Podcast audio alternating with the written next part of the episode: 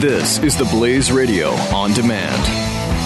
When our water heater broke down last month, it was a nightmare. It took 5 hours for the plumber to show up, and he charged us a couple of $100 just to come out. And then it cost another $1,800 to put in the new water heater. By the time it was all said and done, I felt like I'd been taken. But what else could I do? The smartest thing you can do is get a home warranty from American Residential Warranty. Their home warranties pay to repair or replace all your major appliances when they break, and they will break, and at the worst possible time. Call American Residential Warranty right now for free information on home warranties starting at just pennies a day. Don't wait for your refrigerator to stop running or your ceiling fans to stop turning. Call American Residential Warranty right now. Ask how you can save up to 50% on washing and dryer coverage. Just call 1-800-686-3910. That's 1-800-686-3910. Again, 1-800-686-3910. Call now. I'm Jay Severin.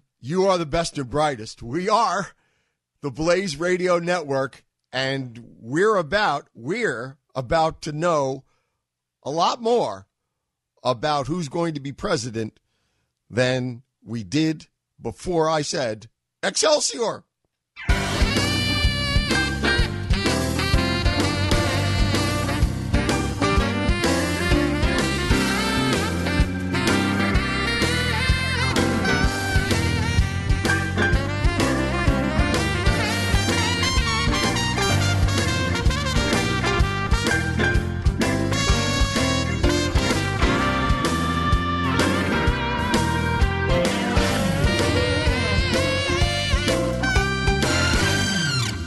Welcome back, best and brightest, my friends, broadcast partners, radio family.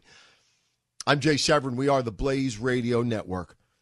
If you have a special curiosity or declarations as to the goings-on, may I suggest we hear from you. Hold on, I just noticed something here troubling in front of me, but fixable. Hey, come on, with my technical abilities, nothing to worry about. What could go wrong? 1-888-900-3393. 1-888-900-3393. And I'll try to get through a day without saying something which is at least apparently boastful. And I never mean for it to be boastful. Honestly, I don't. If you've spent time with me, you know that it's truly not in my nature, though I also, as I say, apparently, not evidently, but apparently boastful. I say that because I know it might thusly appear that way. I really say it because I want you to know a lot of you don't know my background.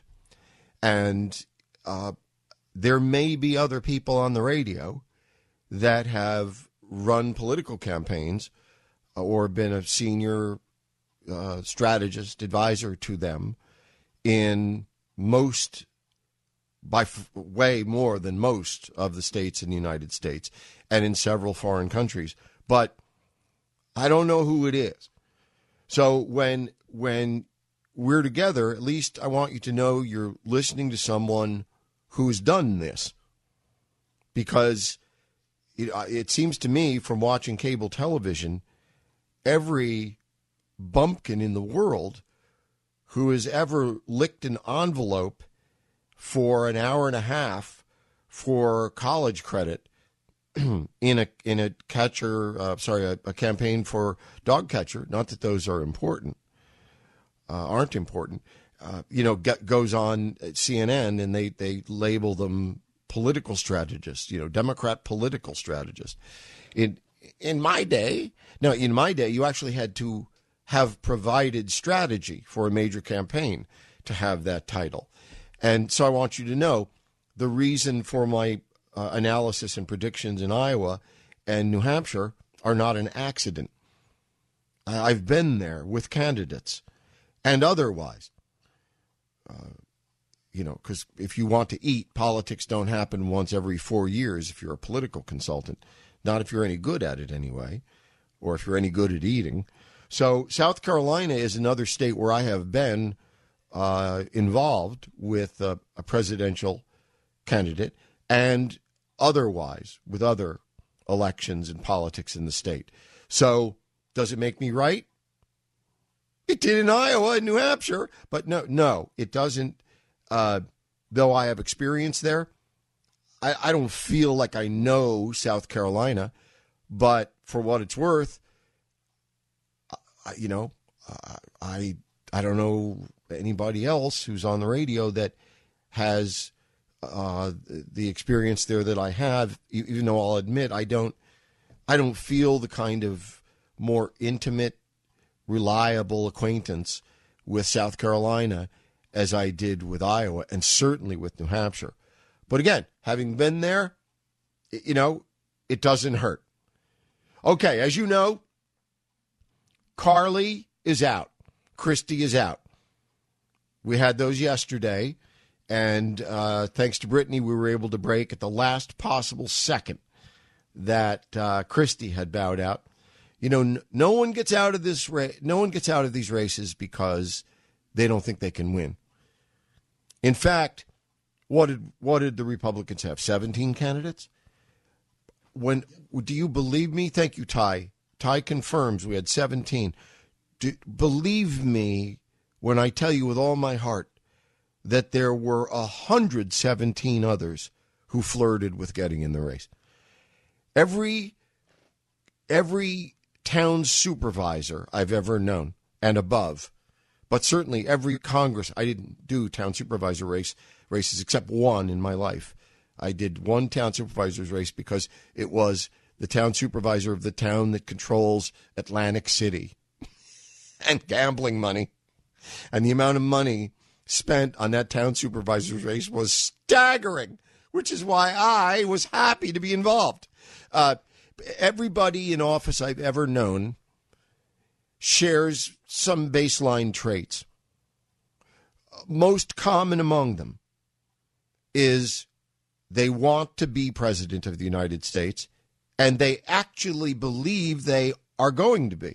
They have a plan in their top drawer, right here in the desk, which they'll happily share with you, the scenario by which I become president. And the most junior congressman already has this plan worked out in his mind, probably in middle school. I mean, I wasn't the only founder of a civics club in his. Did I ever mention that? In their grade school years, believe me. And you know what? I'm not mocking that. No, I think ambition is a very good thing.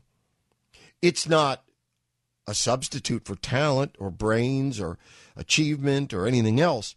But, hey, I would rather be represented in Congress by someone who believes he or she can be president and has a plan for it. I mean, that kind of brain is just ambitious and forward-looking and assertive, and I think that's kind of a good thing. Now, to the point that you're not foolish about it, So, it seems funny that the Republicans had 17 candidates. Trust me, 517 looked at it. And no one gets out of, no one quits. Therefore, what it takes to get into this, and for every moment you're in it, is torture, as the people in the Commonwealth say, torture. And you, to your family, to yourself, to your soul, to your reputation, you don't do it unless you're serious. You don't do it unless you're ambitious. I hope you don't do it unless you love your country and you think you have better ideas for it. But my point is, given the magnitude and degree of commitment to get in it, no one gets out of it easily. No one quits easily. I tweeted yesterday, and it seemed to strike a chord with a lot of us. It's like failing at a business. It's like closing down your business. It's like the moment you decide you haven't paid yourself in 3 months, your credit cards are maxed out, they're about to put a lien on your equipment, you haven't paid the tax bill. It's always first the taxes. I should have mentioned them first. It's always the tax lien. That's always the biggest worry, that you're going to go to your own office if you own a small business, and there's going to be a chain on the door and a yellow sticker. humiliating you on top of ripping the heart out of your body. That's what closing a small business is, and that's what closing down your presidential campaign is. No one does this easily, just like they don't get into it easily. You get out of it because you run out of money, and the reason you run out of money is because you finally realize that your worst fears have been realized not only by you, but by everybody else first. Jay Severin on the Blaze Radio Network.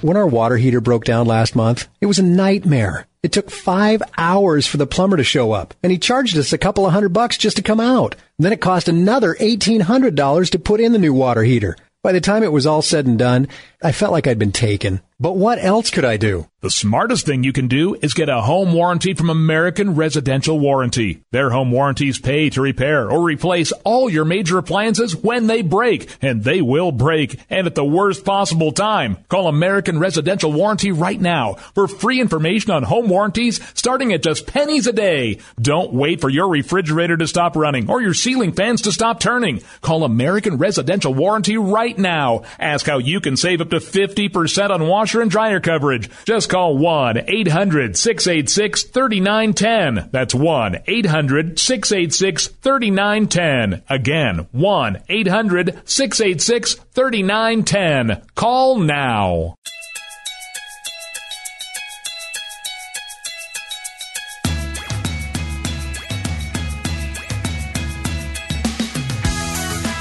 The Jay Severin Show, only on the Blaze Radio Network. Indeed.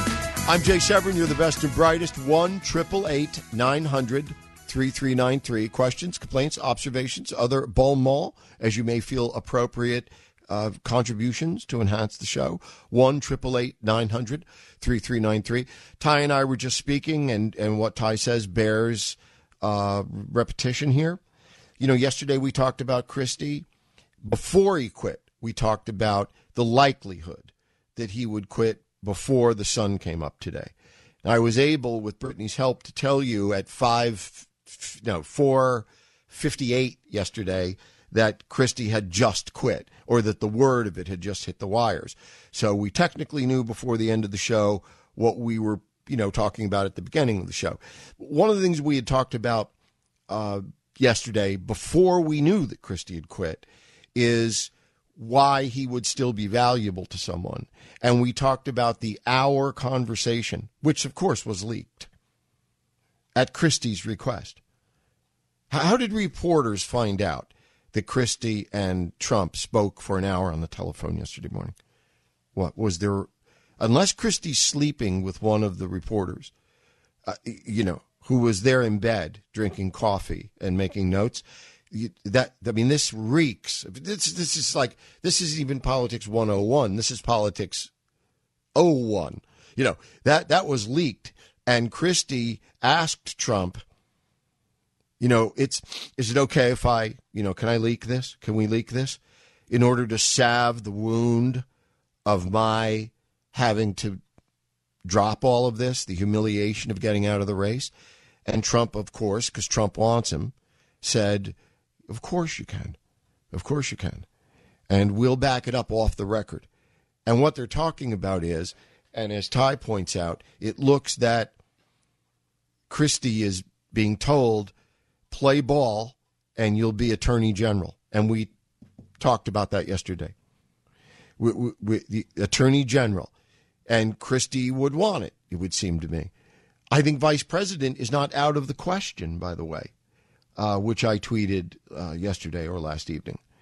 But in any case, he's an effective guy on the campaign trail. You need an attack dog. You don't need an attack dog against you. You want one for you. You want an effective money raiser, which, as Ty points out, Christie has done when he was in that role in the Republican National Committee to elect governors. And, you always wonder, you hear that so-and-so senator or governor becomes head of the party's senatorial committee.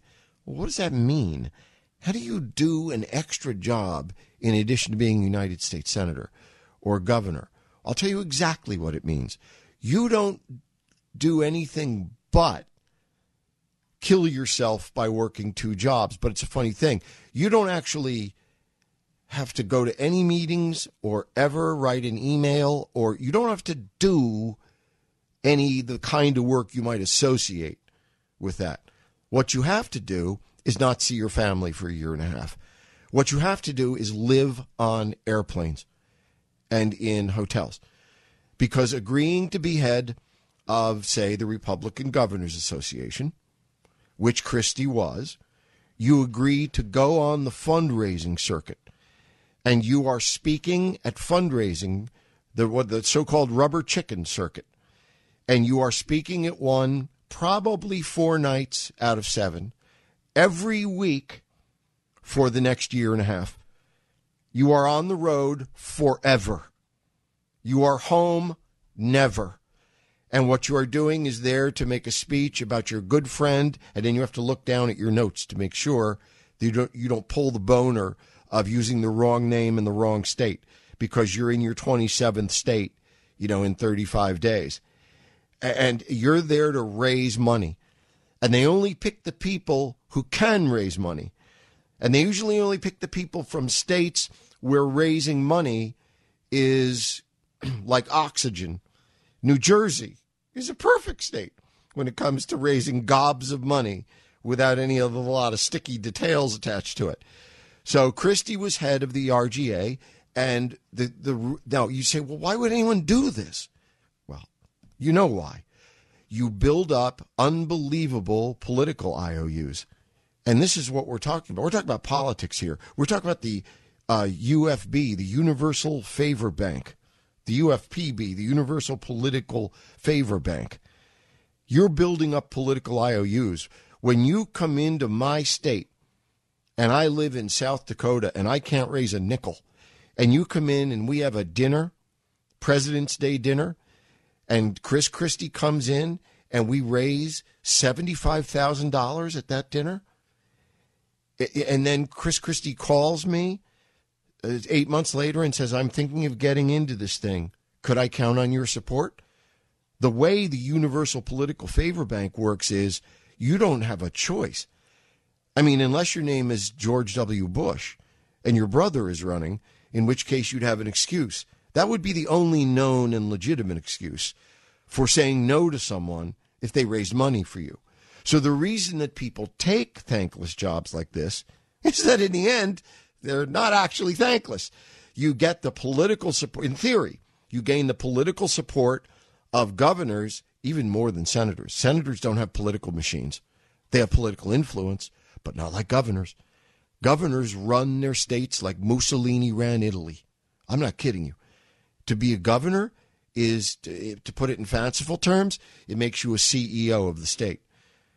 Now, you want to put it in real terms? When you're governor, you decide who gets the gravel.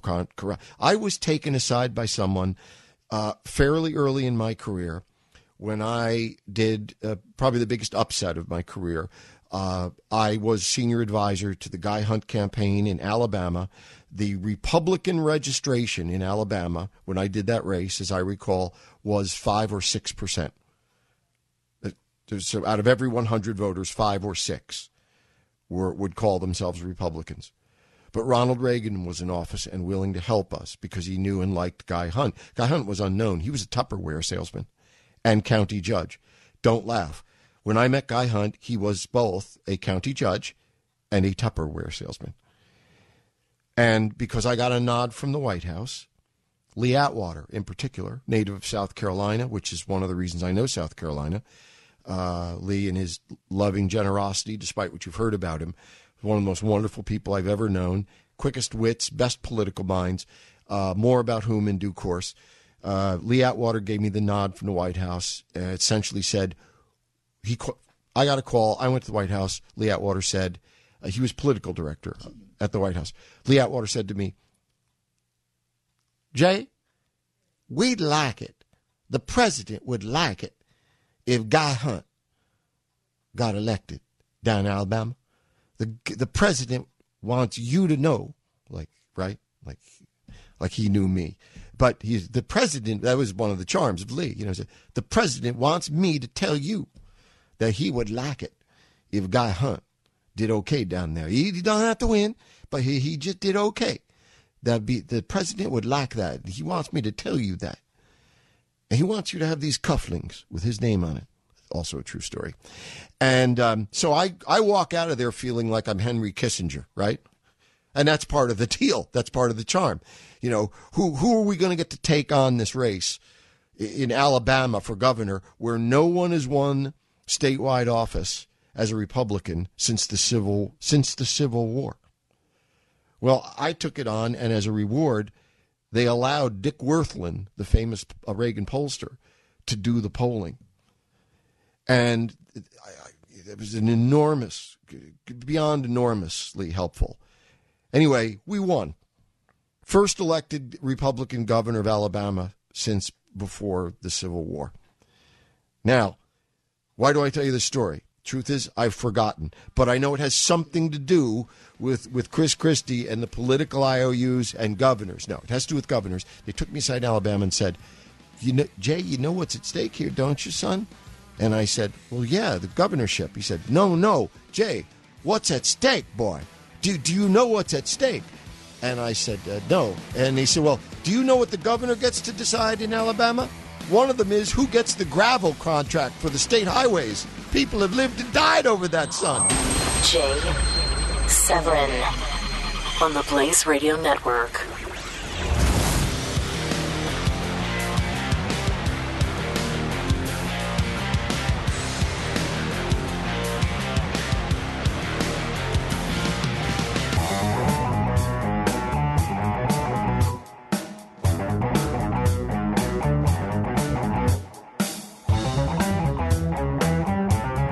This is Jay Severin on the Blaze Radio Network. And these are my partners. Ty is one. He's right here.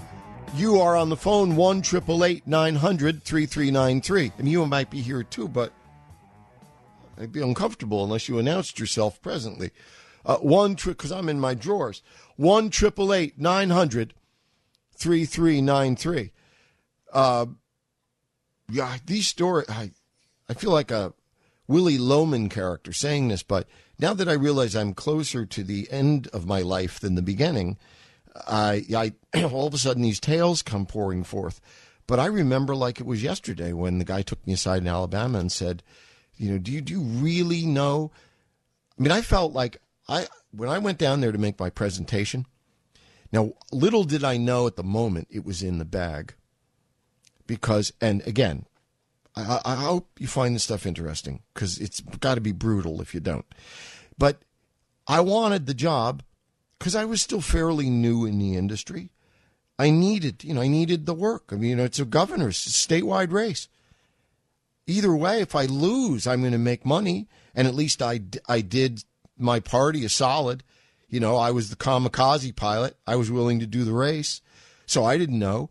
But you see, the party also didn't have, you know, Roger Ailes wasn't going to do it. And Roger was still doing that at the time, and better than anybody else. And none of the bigwigs in the party were going to do it. I was 24, 5 years old. I mean, you know, and so I didn't know. They wanted me. I didn't know this. I mean, Lee Atwater said, we want you. And I said, okay, well, I'll go down and make the pitch. They didn't tell me that the fix was in, because they told, and this is how this works, the party says to the candidate, if they're a challenger, incumbents can do what they like in most cases, unless they're weak, unless they're looking like they're going to lose. But if you're a challenger, you do whatever the party says. And what the party said to, well, I want to be careful here. What the party often says to challengers is, here's the pollster you're going to use. Oh, no. This is the pollster. Yeah, but my brother-in-law, shut up. This is the pollster you're going to use. Here's how much he's going to charge you. Here's how much of it we're going to pay, i.e. most of it. Here's the media consultant you're going to use. Okay, that fix was in, I am later told. But when I made my presentation to them, I didn't know this. And I sat down in a room. I made my presentation in a side meeting, looked like a gymnasium, but a side meeting room, they called it. I don't know why there were basketball hoops and folding chairs, but and bleachers. But anyway, folding chairs and a blackboard. That's what they gave me. I asked for presentation equipment, which I assumed they would know would be, you know, a video recorder, things to show my commercials. What I got was a blackboard and a piece of chalk. And I walked in there, and when I tell you on my father's grave that a guy sitting in the first row of the folded chairs, like in the center of the first row, had on a white jumpsuit with the sleeves ripped off. He had tattoos, had ink all over him. Now, you know, that's not uncommon these days, but we're going back to 1983 or something here, I think. And this guy was covered in ink, had an Elvis hairdo. He had a cigar stub in his mouth, and out of the other corner of his mouth, this is a true story, he was spitting chaw into a styrofoam cup. Now, anybody in the South, you think I'm making fun of you. I swear to you on my soul, I am not. But when sometimes life is like central casting, and this was one of those times. Now, what do I know? As I say, I'm still fairly new in the business, and I was dressed like a punk from Washington or New York. I had on my best, you know, Navy suit, my Brooks Brothers Navy suit, my wingtip shoes with the tassels. Are you kidding me? They probably wanted to break my neck right there. I felt like Sammy Davis Jr. showed up to do a concert for the Klan. I had like two, you know, like when Sammy showed up anywhere, he already had a couple things against him. He was black, he had one eye, and he was a Jew. Like, you know, he had a hole to dig out of with the audience to start with if he went down south. I felt like I was Sammy Davis Jr. up on that stage. And I couldn't get two words out without somebody spitting chaw and saying, yeah, but what do you know about Bama? You know, and I really, it was not comfortable. But what I did my best, and what I didn't know at the time is my best didn't matter because the fix was in. Because I was the lamb to the slaughter picked by the political office of the White House that this was all figured out. Someone somehow, and it did go to the, well, at least went to Lee. I don't know if it actually went to the president, to be certain, although very quickly, this was as a result of this campaign, I got to fly on Air Force One because my candidate did. And so what we needed was footage of my candidate with the president. So one morning, they flew my candidate up to Washington on like a $49 prop job flight. He got off, immediately went to Andrews Air Force Base, where we could shoot him getting on Air Force One with Ronald Reagan, shoot him on Air Force One with Ronald Reagan. Most importantly, shoot him getting off Air Force One. The wave shot, door opens, Secret Service comes down. Okay, action. Ronald Reagan comes out, waves, thousands of people cheering. A second later, who comes out? The unknown county judge and Tupperware salesman, my client. And Ronald Reagan puts his arm around him, and he waves. Thousands of people go wild. And then Ronald Reagan that night in Dothan, Alabama, gives a speech, which I was allowed to write a section of, a short section. And I got to film it because what I wanted, what I needed, was Ronald Reagan laying of hands on my candidate. I needed him saying, we need a man like, you know, Joe. America has to have a man like Joe. Alabama can't survive without a man like Joe. You need Joe. Thousands of people cheer wildly. Well, the best way to get what you want is to, you know, again, I didn't know at the time, they were going to say yes to almost anything within reasonable boundaries. They were certainly going to say yes to my request that if you would allow me to write some things into the speech, I can shoot them. And then I've got the most powerful commercials that we're going to have in this campaign. No one's ever going to know Joe, but everybody knows and loves Ronald Reagan, yes, even in a state that was 5% Republican. And the rest is history. I didn't get a piece of the gravel contract, but I did get to sit. I said, my single demand, I was offered all these bonuses, and I said, oh, no, you don't. And I don't know, that may be done to this day, but I never did it because my old boss, David Garth, said to me, you never, ever accept anything other than what your fee. You can negotiate your fee, but once you accept it, it's never contingent. It's never contingent on anything. It's what it is. And the moment you agree, that's what it is. You never go back on it a penny. You never accept offers of bonuses because it sullies you. It implies that you're not doing your best, but you would do your best if they gave you an extra $25,000. It's insulting. It's demeaning. You don't do it. And I was offered more in that race in Alabama. I was offered more people pulling me aside saying, I didn't know this at the time, but now I know or realize that it was other people who were going to be in on part of the gravel contract, you know, to pave all the roads in the state, or, you know, who got to run all the God knows what, you know, that the governor makes all those decisions. That's where we started this rambling dissertation, is the power of a governor to decide everything. I think Alabama, and by the way, New Jersey, I found later, are two of the states where the chief executive officer are pretty much equivalent to the president of the United States. If you're governor of Alabama, you essentially have the powers of serfdom. You have prima noct. You get to sleep with all the women on their wedding night. You get to decide the gravel contract. Are you kidding me? You're God. If you're governor of most states, certainly Alabama. So when finally the offer of a bonus was actually uttered by my candidate, I got out of a mortifying moment by saying to him, sir, I can't entertain an offer of any kind of bonus or renegotiation. I hope you appreciate my position. However, if you feel I need further incentive here, then when you win, when you are governor, I want to sit with you in the governor's box at the Alabama-Auburn game next year. And he said, would you like that in writing, son? And I said, no, governor. He wasn't then, but, you know, you do that every once in a while to shine your client on a little bit. I said, no, governor, your word is fine with me. And the happy ending to this story, well, is that I won and made money and made my bones and my reputation more or less on this race. But a happier story, part of the story is I got to sit in the governor's box at the 50-yard line at the Alabama-Auburn game. Roll Tide! This is Jay Febron on the Blaze Radio Network.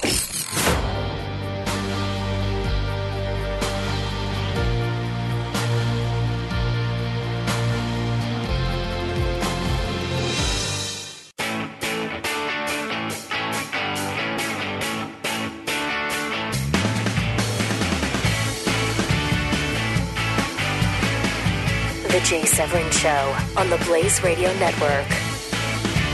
So let's talk about on the air here what we were just talking about. The parties have different. This is a huge thing, and we're going to talk about it at the beginning of next hour too. The parties have different rules. The states, the parties have different rules for the primaries heading on down the road here, and the Democrats are proportional. So if you come in third, you get the third best number of delegates. You come in, you know, well, there is no third. So as long as Bernie can hang on and stay in the race, whatever he does, if he gets, you know, 20% of the vote, he gets 20% of the delegates. So there's, in effect, no hard winner and loser. But as we were just discussing, Ty, Republicans, it's a different matter. Winner take all primaries. Right. And because of that, I think that there will be pressure put on certain candidates, depending, mainly Rubio, depending on how he does, or Jeb, one or the other, if Trump starts to run away with this thing, because they're going to need to consolidate that establishment vote. Yeah, if they don't, and folks, the bottom line of this is someone needs to get, I forget, I've been in business all my life and I can never remember this number, but I think it's 1,200. I wrote it down. I should have written it on my hand. Yeah, 1,237. I was going to say 47. 1,237 delegates. Now, if someone doesn't get 1,237 delegates, then this is the dream of Prince, of Reince Priebus, the head of the GOP. If someone doesn't get to the convention with enough delegates to win on the first round of votes, that means Reince Priebus chooses. That means the Bushes. I'm not kidding. I mean, the Bush conglomerate. The Bush conglomerate chooses the candidate. This is why it's always mattered. Yes, Ty, why Bush has money. Yeah, you've been saying it louder than anybody else in the country that he's not dropping out. He can stay in as long as he can hold on. He doesn't have to win. He just has to hope and do his best to make sure that Trump doesn't get 1,237 by the time of the last primary. Because if that's it and the party bosses choose, they're going to choose Trump. They're going to choose Cruz.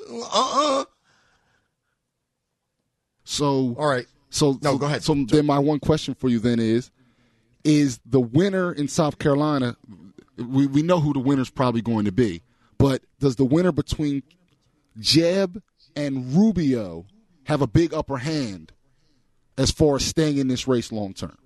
It is one of the two, maybe three biggest questions that you ask. You're being like, what? How does the Hillary Sanders race go? And then the next one is, how do the battle for what essentially is becoming now a two-lane race? You know, you've got the outsider Trump, you've got the conservative Cruz, hopes that's him, but there's still that third lane of establishment. They need that to survive. They need the establishment lane candidate to survive long enough to make sure that nobody else gets 1,237 votes. So, yeah, who's got claim to the establishment lane? And in South Carolina, it's going to start to look like Jeb is making the outcome is either going to be, Ty, Jeb looks like he's the comeback kid this time, or it's going to look like Rubio is dying before our eyes, which may have the same effect as number one above, or it could be a wash, and then we go on to the next primary. But you're right. That's what's at stake. What's at stake here is, you know, if I ask you who the outsider lane is occupied by, you know that. If I ask you everybody who is the conservative lane occupied by right now, you know that. Well, who is the establishment lane occupied by? Is it Bush or is it Rubio? Because their voters are largely, they wouldn't like to admit this, but they're interchangeable and persuadable. Rubio and Bush at the end is Roosh or Bubio. They're going to be the same, but not both are going to survive. And yes, that's why, by the way, we're doing our special, Blaze After Dark, two big editions this Saturday night. It's the South Carolina debate. And I'll tell you a little bit more about South Carolina, though only electorally, not my old stories by the fire with my cane when we come back. This is Jay Severin on the Blaze Radio Network.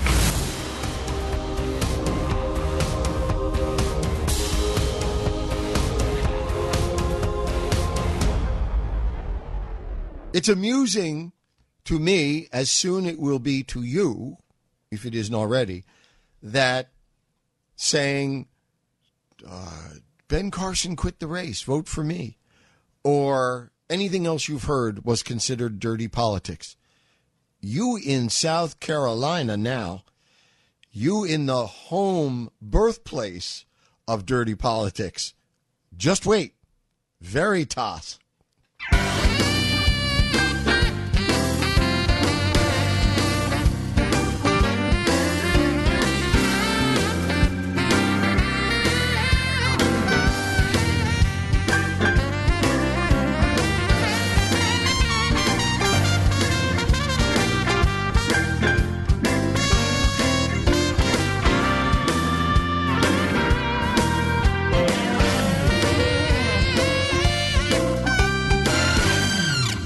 Welcome back, my friends, my broadcast partners. This is the Blaze Radio Network, where We will together learn more about this and why than any place else. 1-888-900-3393. 1-888-900-3393. And about this, I refer, of course, to the mating habits of sub-Saharan waterfowl, which is our subject for today and this week exclusively. Okay, so there were actually people who believed that they've seen dirty politics so far in this campaign. I can't tell you there's going to be dirty politics in South Carolina. Then again, neither can I assure you that the tides will change, nor that the sun will rise tomorrow. I can tell you that the likelihood of all those three occurring is fairly much equal. What we've seen is nothing approaching dirty politics. If you're old enough and your interest in politics, either one, is great enough to remember, do you remember the charges that put John McCain in a bind? Do you remember John McCain fathered black daughter? Now, before you think of anything else, I want you to think about being John McCain in that situation. I don't care for John McCain. He is a war hero, our greatest living war hero, probably. But this is neither here nor there. It's a matter of history and perspective. You're John McCain, and there are, 3-4 days left to go in the campaign. And there are radio ads flying under the radar, radio ads bought on local stations, but virtually every local station in the state. Radio ads running and direct mail being dropped in every mailbox, and leaflets, door hangers on every door, leaflets on windshields at shopping malls, everywhere, dropped everywhere, except television commercials. You want to trick the mainstream media? Stick with radio and direct mail in some cases. So you're John McCain. Here comes the dirt drop. John McCain fathered black daughter. If you come out and say, I did not, who would dare insult me? Then you're a racist, right? I mean, I don't want to argue about what is a racist and what's not a racist. I'm saying, according to the media, i.e. reality, if you come out and say, I'm calling this press conference because I want to say that I fathered a black daughter is a stinking, dirty lie. I would never do such a thing. Right? What does that make you? A hero? What does that make you? Father, a black daughter? Disgusting. I would never do such a thing. What a vile lie. Okay, well, I don't think that's what he wanted to say, personally. And politically, you can't say that. And morally, you can't say that. Now, what do? Say nothing? Because you also happen to know that there is a goodly percentage, or at least was, a goodly percentage of the white vote in South Carolina that if they believed the charge, and it was accompanied by pictures of John McCain with a young black girl.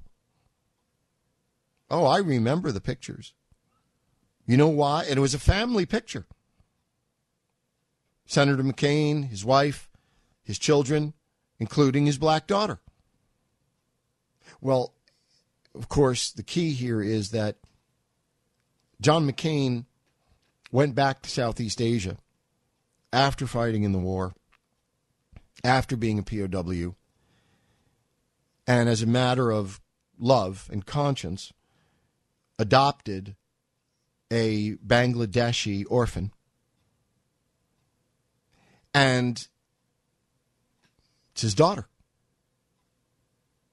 Now, I don't know, maybe the wording of the radio ad was McCain father to black child.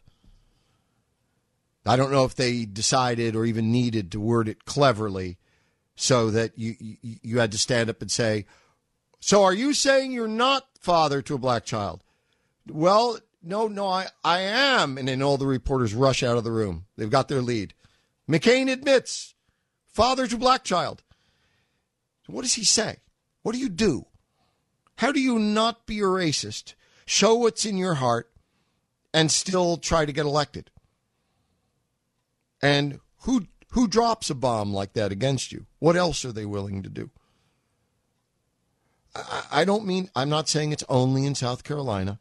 I'm saying it's American politics, and American politics is still practiced. I heard someone say today they like to barbecue a little differently in South Carolina than they do in other states.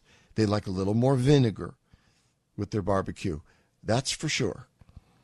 I'm just telling you that it is the dark art of politics is practiced more robustly, shall we say, in South Carolina still than it is in most other states.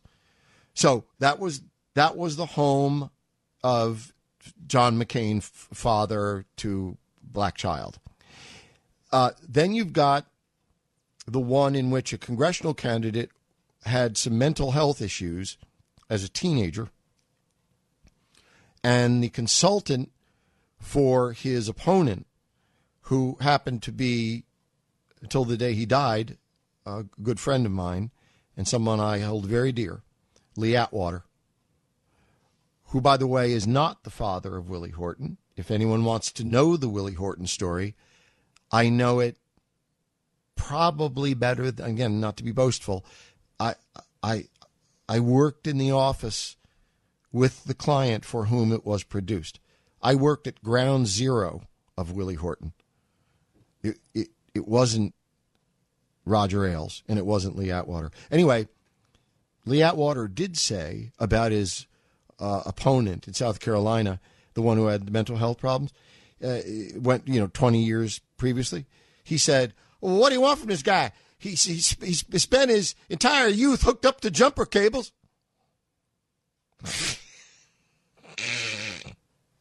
How do you not laugh at that, by the way? Jumper cables. Anyway, because he had electroshock therapy, which was at the time, I don't know if it is now, was standard medical practice for whatever it is was his malady. So, but Lee said, guy spent half his life hooked up to jumper cables. And that guy, that was it. He went down in a pile, a steaming pile, a day later. And again, could I, if I searched my memory, could I come up with other so-called dirty tricks from other states? Absolutely. But we're not talking about other states right now. I mean, we really... Even among left-wing mainstream media, they will tell you that their reminiscence of their knowledge of dirty politics, they'll always tell you South Carolina story first. Now, despite the substance of what I've just shared with you, I'm not sure that's something to be terribly ashamed of. I'm not defending anything that was said. I'm just saying that one of the earliest gifts I got as a child was a book about the American presidency. I still have it. It's 25 feet away from me right now on a bookshelf. And it ended with, I think, Kennedy, giving you a hint as to how ancient I could possibly be. And anyway, and it had all the cartoons of, because cartoons were the television commercial, the television and radio commercial of 90% of America's history has been cartoons, political cartoons. Ma, where's my pa? He's in the White House, ha, ha, ha. Hey, South Carolina didn't invent this stuff. It's been our history. The Jay Severin Show, only on the Blaze Radio Network.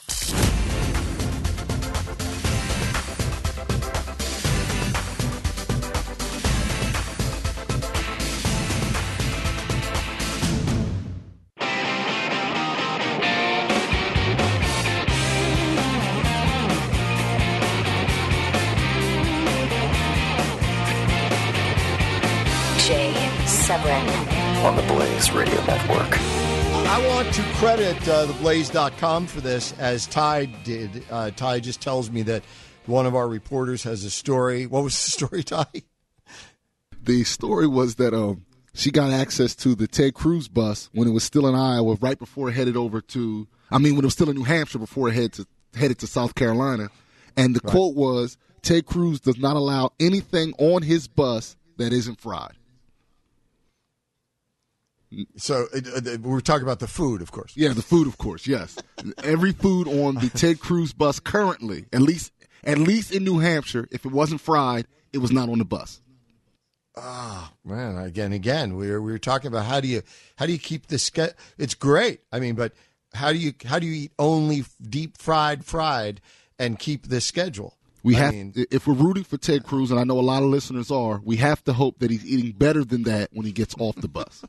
Yeah, well, I hope that his wife is jamming a salad down him, or some oatmeal, in secret every once in a while. Scott, thank you, Ty. Scott from Florida, thanks for sticking with us. Welcome back, isn't it? Good afternoon, Jay. No, first-time caller, long-time listener. Oh, good. Welcome. Thank you. Thank you. I got to start with five things I know. The first two are the only certainties in life are death and taxes. The third is John Kerry fought in Vietnam. Fourth being Hillary's a big fat liar. And fifth is Jay Severin founded his sixth-grade civics class.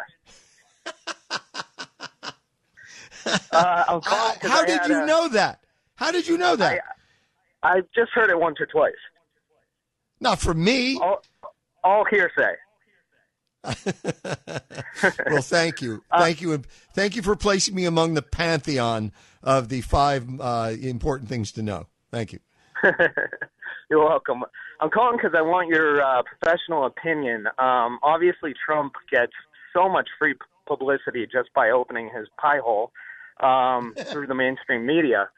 And I listen to The Blaze probably 5 hours a day, and I just feel like I'm not hearing a lot coming out of the Cruz camp. And do you think that's a strategic play on his part to just kind of lay low and see how things roll out? Or is he just not investing the money for a reason? Well, I think that it's a zero-sum game, Scott. And as you have astutely observed already, if Donald Trump hiccups, it leads everywhere in the national news. But here is the reason for this phenomenon. He doesn't hiccup. He opens his mouth, and almost never. Think about this, everybody. When is the last video clip or audio clip of Donald Trump, or quote in print? When is the last thing you heard or saw Donald Trump say that was not principally or did not principally include a vicious attack on somebody, probably his closest political foe? Ever? No. And the reason I ask, Scott, is that that's what makes news.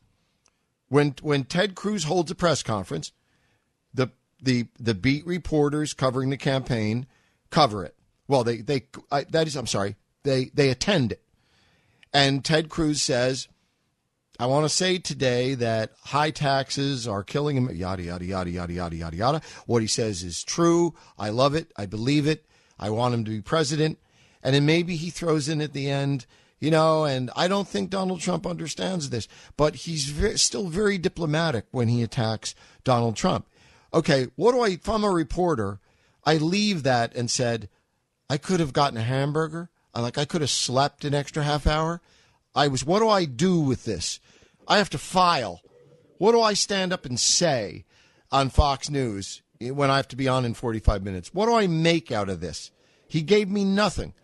But, Scott, when Trump is there, the reporters don't want to admit it, but he's their best friend because he does their job for them. Right? Right. So if you're covering, Scott, if you're assigned Trump, you have gotten the best assignment in the world because you don't have to do anything. You show up with your tape recorder or your crew or your notepad. And Donald Trump is going to, in the first 30 seconds he's on stage, and for all but 30 seconds of this appearance, he's going to lacerate somebody in crude terms. And if that doesn't make, do you think that any policy statement is any producer of the news is going to look at the clips real quick, and they're going to say, all right, we'll lead with Cruz's statement on taxes. We'll go next with Dr. Carson on medical costs, and then we'll go with Donald Trump calling Cruz a son of a bitch bastard. We'll go third with that. Are you kidding me? I mean, so if you were advising Cruz or any other candidate, given that summing up what you just stated basically boils down to our society is a society of, you know, Kim Kardashian, Miley Cyrus, and the football right. Super Bowl halftime show. How do you combat that? This is why God made media consultants. I'm glad you asked the question. That's why it is possible to run as a good guy, but have an air attack, which is dastardly. You can. If I were advising Ted Cruz, I'd say, if this is how you're comfortable, if this is the mode of your comfort, you stick with it.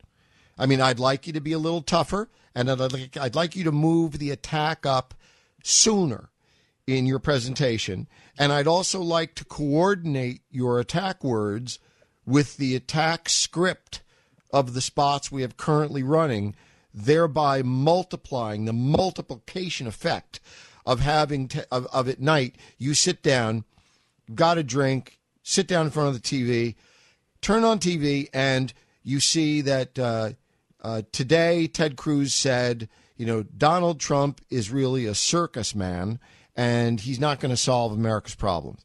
Okay, if that's the toughest thing you're capable of saying, say it, get it up front, and then check in with me each day of a menu of what you're going to say that you're comfortable with. And then when the news break comes, okay, just ahead, X, Y, and Z, we'll be right back. Boom!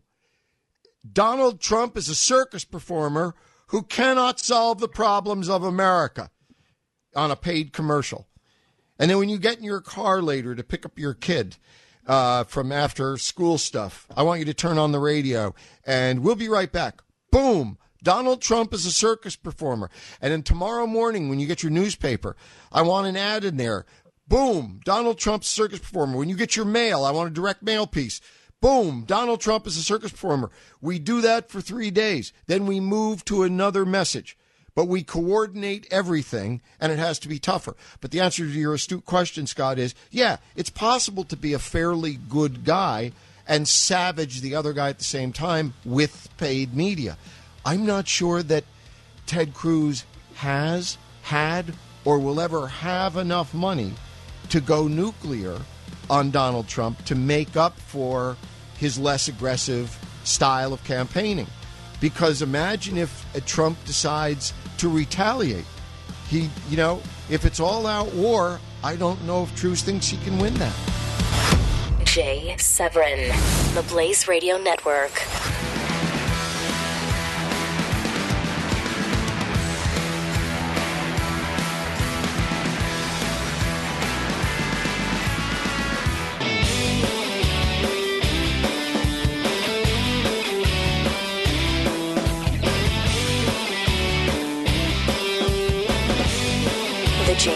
Show. And on the Blaze Radio Network, 1-888-900-3393. We're talking a lot today about context, and into which fits candidacies. Ty and I were just discussing candidacies, and you can be a very formidable campaign, even if you're not a great candidate. You could be a great candidate, even though you may not have the smartest campaign in the world. Donald Trump is a great natural candidate, twerking, Daddy, twerking, okay? Donald Trump is the perfect performer of the cultural moment of American culture. His campaign is not that impressive. They have screwed up a lot. And but for Trump, they wouldn't be where they are. if the Trump campaign organization, i.e. no ground game in Iowa, if that had been Ted Cruz's campaign structure, Ted Cruz would not have done as well as he's done so far. So it's you are a campaign and you are a candidate, and you need to be good at both in order to win. And Ty and I were just discussing Hillary Clinton. I despise. I'm not speaking for Ty now. I despise. I've spent a lifetime. I know it's not healthy, but she's probably taken a couple months off my life.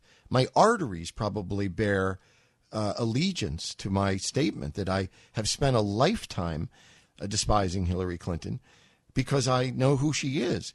And every time, I must admit, every time I sit down and I listen to Bill O'Reilly at night, Bill O'Reilly probably twice a week. I've known Bill for 25 years.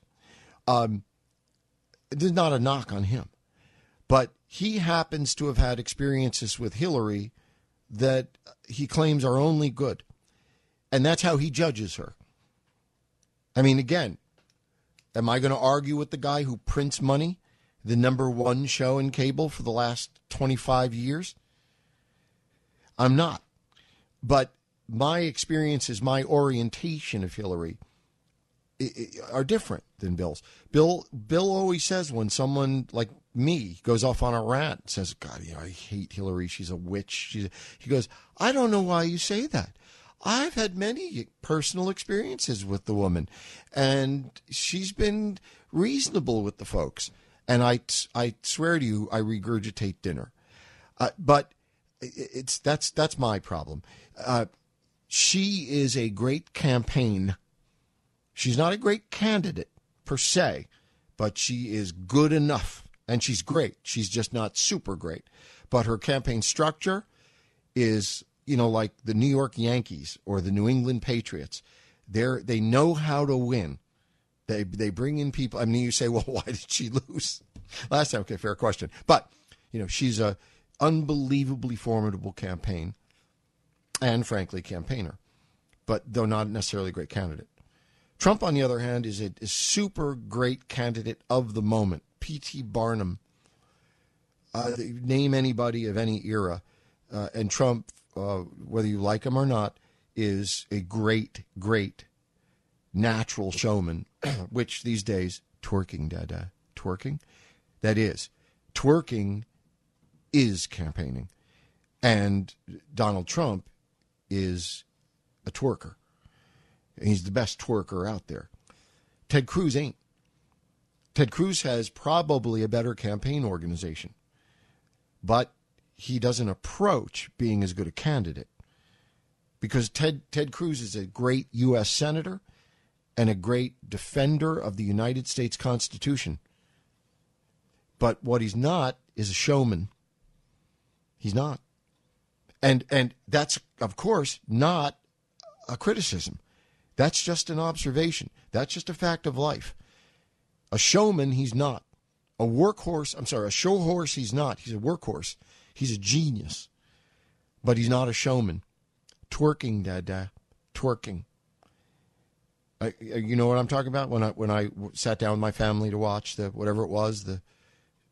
something MAs on television, and Miley Cyrus came out and approximated sex with men on the stage, and it was on at 8:00 at night, and I was there with my children, my family, and I looked, and my oldest looked at me and said, "Twerking, Dada." Twerking. Like she was trying to reassure me and explain to me at the same time. It accomplished only one of those. But I mean, so I look at Donald Trump and I feel like I should now look back at my audience and say, twerking, best and brightest, twerking. And that's it. He's best at it. So now we move into a state which is, again, they didn't invent what we call dirty politics, but they do it best. And they still do it. I mean, there is no price to pay too high here to slap the other guy. As I heard someone say earlier, you know, no matter how badly you are hit, no matter how dirty it is, in South Carolina, and this is going to happen, someone's going to say about somebody else, and that means, let me translate, Trump is going to say about Bush or Cruz something awful. I mean, really, truly, unprecedented awful. And if Ted Cruz thinks he can answer by jiu-jitsu, by swinging it around and saying, can you imagine that a candidate for president of the United States would say such a thing and expect everyone to go, oh, pshaw, pshaw, shame on you, Donald Trump. He's never been to South Carolina before. In South Carolina, they are wade, they're salivate. This is a blood sport for South Carolinians. Again, no criticism. They play this as though it's still 1880. They are salivating for people to scratch each other's eyes out. And if a guy hits you in the mouth in South Carolina, you are not going to survive by going to the ringside and saying to the cameras, can you believe this guy just hit me in the mouth? I didn't hit him first. He hit me first. Well, you might as well go home, because in South Carolina, if a guy hits you in the mouth with no provocation, then you go back and hit him with a chair. You hit him with a beer bottle between the eyes. And if you don't, people will look at you as something that used to rhyme with bag. You have to fight back and fight back any way you can. The South, I have played in most of these states.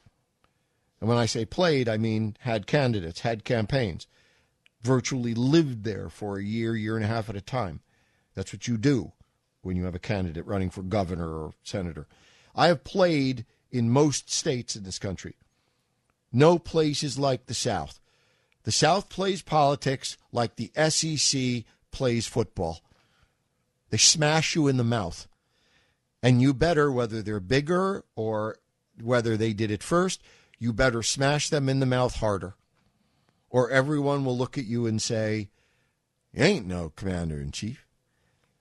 And one of the reasons that's true, and one of the reasons I offer you to validate that this is not some kind of intrinsic criticism of South Carolinians, is more than 1 in 5, greater than 1 in 5 voters in South Carolina are veterans.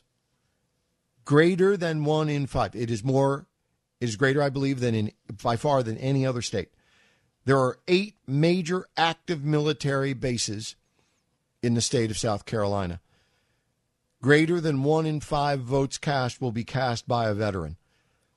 Now, I'm not saying that, therefore, what? Veterans play dirty? No. Veterans like dirty politics? No. I'm not saying any of that. What I'm saying is, when you're talking about a state that plays their politics rough and tumble, or as someone I heard earlier on television somewhere, a local consultant say, you know, we like our barbecue with a little more vinegar here than in other states. They truly do. And I think the fact that they've got guys who will hit you in the mouth and that there are a greater number of veterans here, there is a nexus. There is a connection. And I don't think that's anything to be ashamed of. But that's the way it is. Hey, maybe history and tradition won't hold. Maybe it will be like the scene from Gone with the Wind where they have the picnic day. Can I get you picnic, Miss Charlotte? Oh, no, Miss Charlotte, do me the honor. Let me get picnic for you, Miss Charlotte. Oh, I think I'll pick Ashley. Oh, Ashley. Jay Severin, the Blaze Radio Network.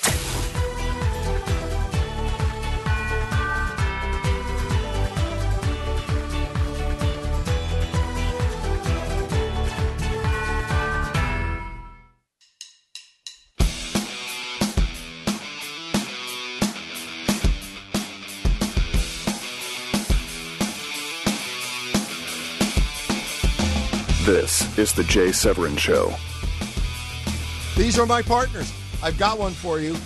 This, you will know. This audience knows everything. I wrote earlier on Twitter some obscure lyrics to what is now has to be greatly an obscure song. It's how swell to have my ham and eggs in Carolina. Where'd that come from? It took about a minute and a half, and one of you guys answered it. Chattanooga Choo Choo. Okay, here's one. Who was the first American president born in a hospital? Who's the first American president who was born not at home but in a hospital?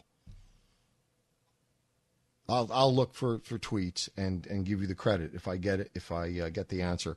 Otherwise, I'll try to remember to give it to you before we leave. Jay from Denver, welcome. Uncle Severn, thanks for having me back. I appreciate taking the call. My pleasure. Hey, so I live near the Air Force Academy in Colorado here by the Springs. And I know it. Yes. The other day I went into this burger place, and I had my Trump hat on. Don't yell. I had my Trump hat on.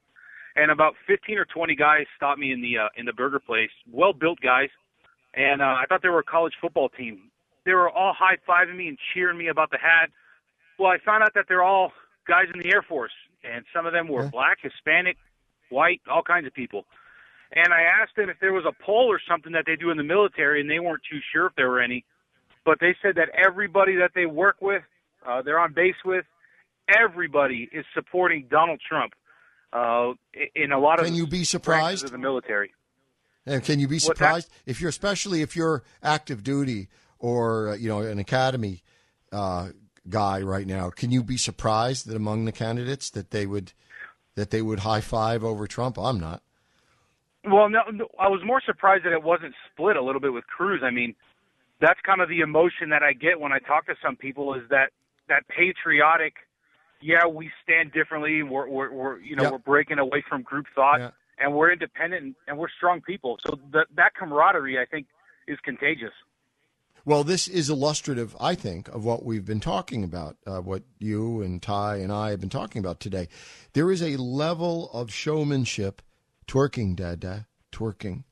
There's a level of showmanship which is, right now, I don't know for how long in American politics, could come and go, like a June bug, I don't know. But right now in American politics, if you are not a showman, you are not a top candidate. Those guys that high-fived you, and I'm proud of you for wearing your hat. You know why? Because whether or not we're for the same guy at the moment, you care enough to advertise that you're for somebody. That hat says, I care. And so I salute you. And I have a feeling that was part of what those guys were saluting too, though I'm not diminishing that they were specifically for Trump.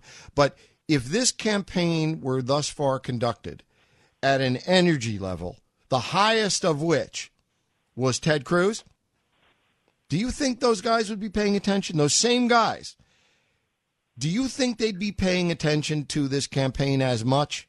Do you think most people, if one thing is not true in this campaign so far, are not way more people who otherwise would have no idea, couldn't care less about the election, are paying attention, probably for the first time in their lives, more or at all, because of Trump, because Trump has elevated this to entertainment. Yes?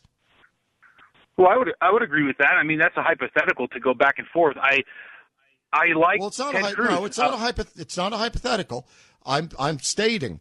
You can disagree, but my declaration is the level of attention being paid to this campaign is higher because Donald Trump is in it.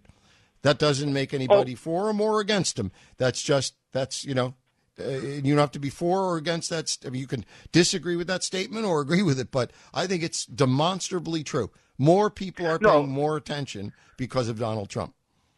Yeah, I agree with that. As far as the showmanship that Donald Trump portrays, you asked if it was flipped and if it was Cruz doing that, would it be any different? I don't mean it's bad. I'm not suggesting for a moment that it's perverse or I don't mean it that way. I just mean the entertainment quotient. Look, I'm in show business. I could read the Constitution here to you tomorrow. You think I'd get better ratings than today? No, not at all. Well, we're all in show business. Are you a married fellow? I'm working on that. If she continues to act like she is, she'll be. We'll be married. You're a performing. You are one performing bastard right now. You're a showman right now. You are putting on the greatest show you will ever stage right now. No? God bless you. God bless you back. And I don't mean phony. I don't mean phony. No. But I mean right now, you are the greatest showman you will ever be. Thank you, best and brightest. Thank you, Ty. See you tomorrow. The Jay Severin Show, only on the Blaze Radio Network.